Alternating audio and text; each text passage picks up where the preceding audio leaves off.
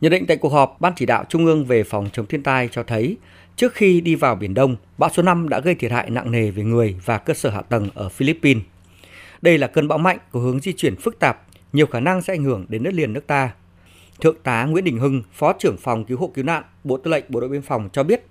đến thời điểm này, lực lượng biên phòng tuyến biển phối hợp với các địa phương và gia đình các chủ tàu thuyền thông báo, hướng dẫn 71.500 tàu thuyền với khoảng 350.000 người biết diễn biến hướng di chuyển của bão để chủ động trú tránh.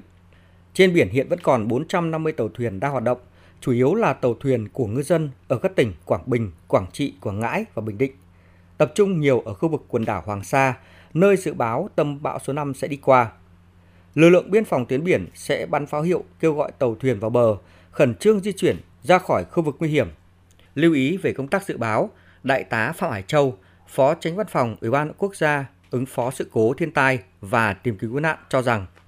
Đề nghị là chúng ta cần phải có dự báo sớm và chính xác phải có cái hướng chính xác để cho các ngư dân có cái hướng đi cho nó chuẩn xác tránh lại tai nạn đáng tiếc của cái bão Chan Chu. Đề nghị tất cả các địa phương ở vùng phía Bắc phải ra soát lại toàn bộ các cái khu vực nguy cơ sạt lở cao và cương quyết là di rời các hộ dân khỏi khu vực này. Đề nghị là ban chỉ huy quân sự ở các địa phương tham mưu cho chính quyền địa phương làm tốt cái công tác giả soát và đồng thời là tham gia cái di rời nhân dân đến cái nơi an toàn.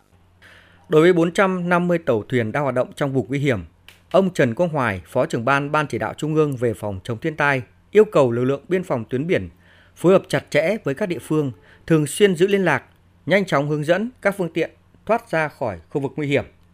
sẵn sàng các phương án cứu hộ cứu nạn khi tình huống xấu xảy ra, không để lặp lại tình trạng như năm 2020 trong bão số 9 đã có 2 tàu với 23 ngư dân mất tích do chủ quan về bão, di chuyển chậm khi trú tránh. Trên đất liền cùng với mưa lũ diễn ra những ngày qua ở miền núi phía Bắc và Bắc Trung Bộ, nếu cộng dồn thêm mưa lớn của bão số 5 sẽ gia tăng thêm nguy cơ của thiên tai về lũ ống, lũ quét, sạt lở đất. Vì vậy, cần chủ động kịch bản sơ tán dân ở những khu vực nguy hiểm nhất là sơ tán dân tại những địa phương đang thực hiện giãn cách xã hội theo chỉ thị số 16 của Thủ tướng Chính phủ về phòng chống dịch COVID-19,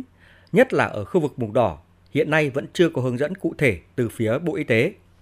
Trên biển sẵn sàng cho việc cứu hộ cứu nạn, tránh cái tình trạng là khi có tình huống xảy ra thì cái lực lượng của chúng ta rất khó điều động hoặc là cập được những cái vị trí cần phải ờ, cứu hộ cho ngư dân nhất là các cái khu cửa sông. Năm ngoái chúng ta thấy là về sau phải điều động máy bay trực thăng và các kịch bản phương án này cũng đề nghị các đồng chí hết sức lưu ý ờ, đáp ứng được yêu cầu. Thứ hai nữa là trên khu vực miền núi, nguy cơ sạt lở đất lũ quét thì cái việc cứu hộ cứu nạn và tìm kiếm người mất tích và kể cả là các đoàn đi công tác của chúng ta ở đây cũng hết sức phải ờ, chú ý để đảm bảo an toàn. Khu vực miền núi của chúng ta rất là dễ bị chia cắt và để đảm bảo cho cái việc cứu hộ cứu nạn kịp thời khi tình huống chia cắt thì các phương án kịch bản, khi có tình huống chúng ta được nhanh chóng kịp thời.